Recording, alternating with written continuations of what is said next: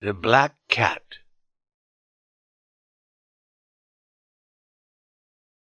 Tomorrow I die, tomorrow I die. And today I want to tell the world what happened, and thus perhaps free my soul from the horrible weight which lies upon it. But listen. Listen, and you shall hear how I have been destroyed.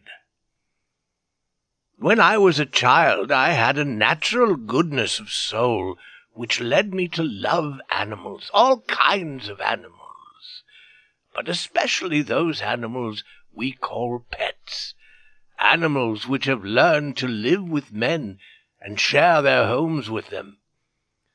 There is something in the love of these animals which speaks directly to the heart of the man who has learned from experience how uncertain and changeable is the love of other men.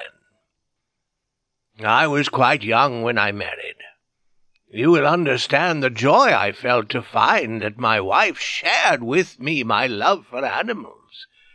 Quickly she got for us several pets of the most likable kind. We had birds, some goldfish, a fine dog, and a cat. The cat was a beautiful animal, of unusually large size and entirely black. I named the cat Pluto, and it was the pet I liked best. I alone fed it, and it followed me all around the house.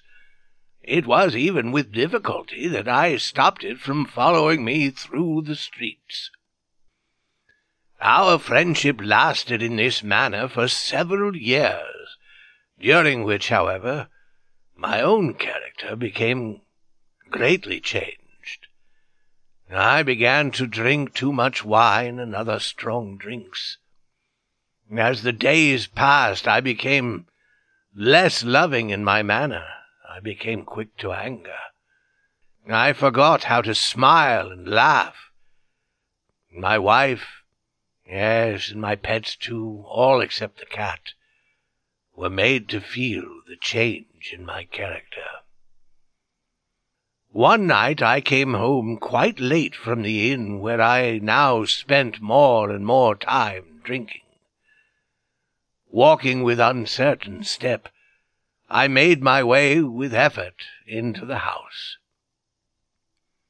As I entered, I saw, or thought I saw, that Pluto the cat was trying to stay out of my way, to avoid me. This action by an animal which I had thought still loved me made me angry beyond reason. My soul seemed to fly from my body. I took a small knife out of my coat and opened it.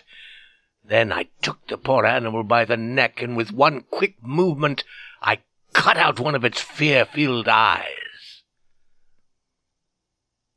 Slowly the cat got well. The hole where its eye had been was not a pretty thing to look at, it's true, but the cat no longer appeared to suffer any pain. As might be expected, however, it ran from me in fear whenever I came near. Why should it not run? Yet this did not fail to anger me. I felt growing inside myself a new feeling. Who has not a hundred times found himself doing wrong, some evil thing, for no other reason than because he knows he should not? Are not we humans at all times pushed, ever driven in some unknown way, to break the law just because we understand it to be the law? One day, in cold blood, I tied a strong rope around the cat's neck, and taking it down to the cellar under the house, I hung it from one of the wood beams above my head. I hung it there until it was dead. I hung it there with tears in my eyes. I hung it there because I knew it had loved me, because I felt it had given me no reason to hurt it, because I knew that my doing so was a wrong so great, a sin so deadly, that it would place my soul forever outside the reach of the love of God. That same night, as I lay sleeping, I heard through my open window the cries of our neighbors. I jumped from my bed and found that the entire house was filled with fire. It was only with great difficulty that my wife and I escaped. And when we were out of the house, all we could do was stand and watch it burn to the ground. I thought of the cat as I watched it burn, the cat whose dead body I had left hanging in the cellar.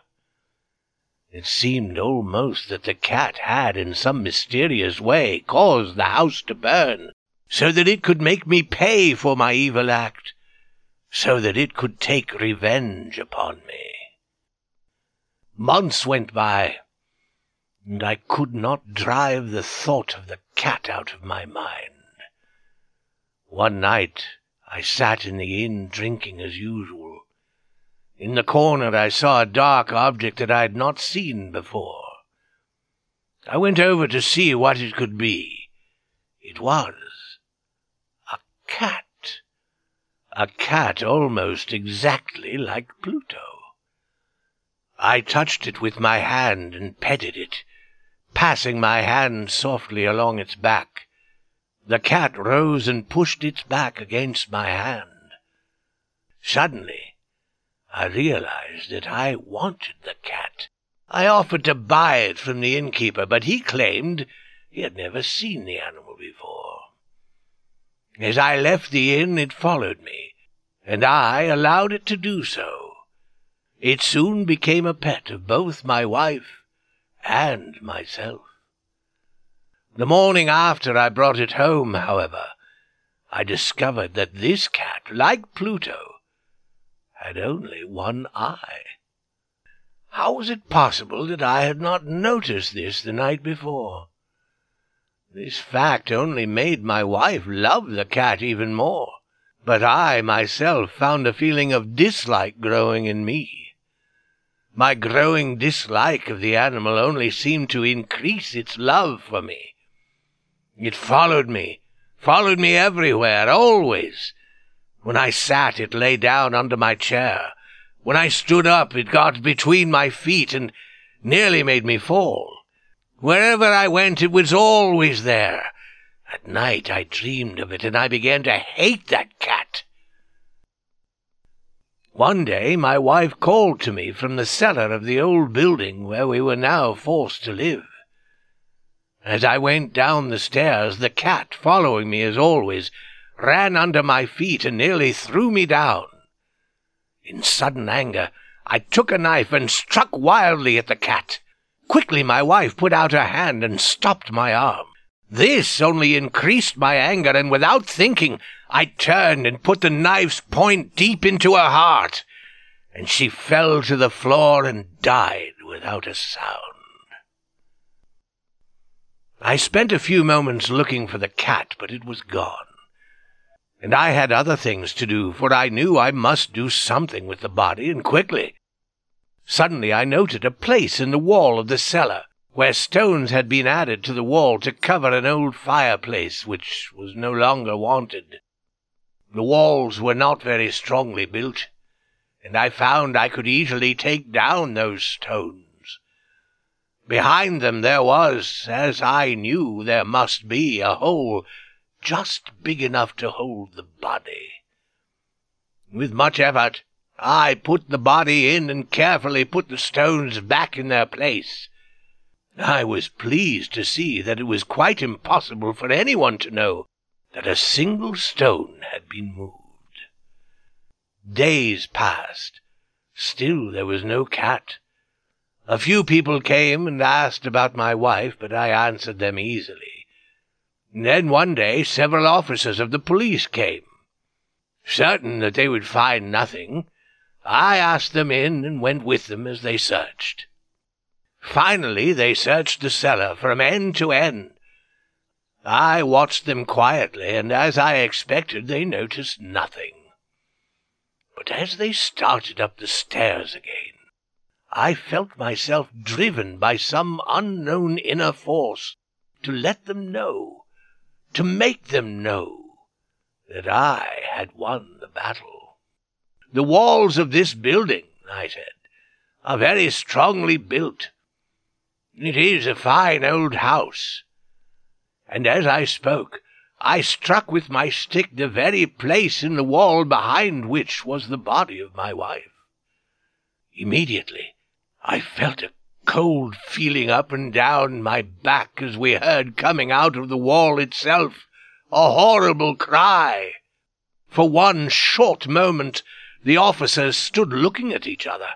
Then quickly they began to pick at the stones, and in a short time they saw before them the body of my wife, black with dried blood and smelling of decay. On the body's head, its one eye filled with fire, its wide open mouth the color of blood, sat the cat, crying out its revenge.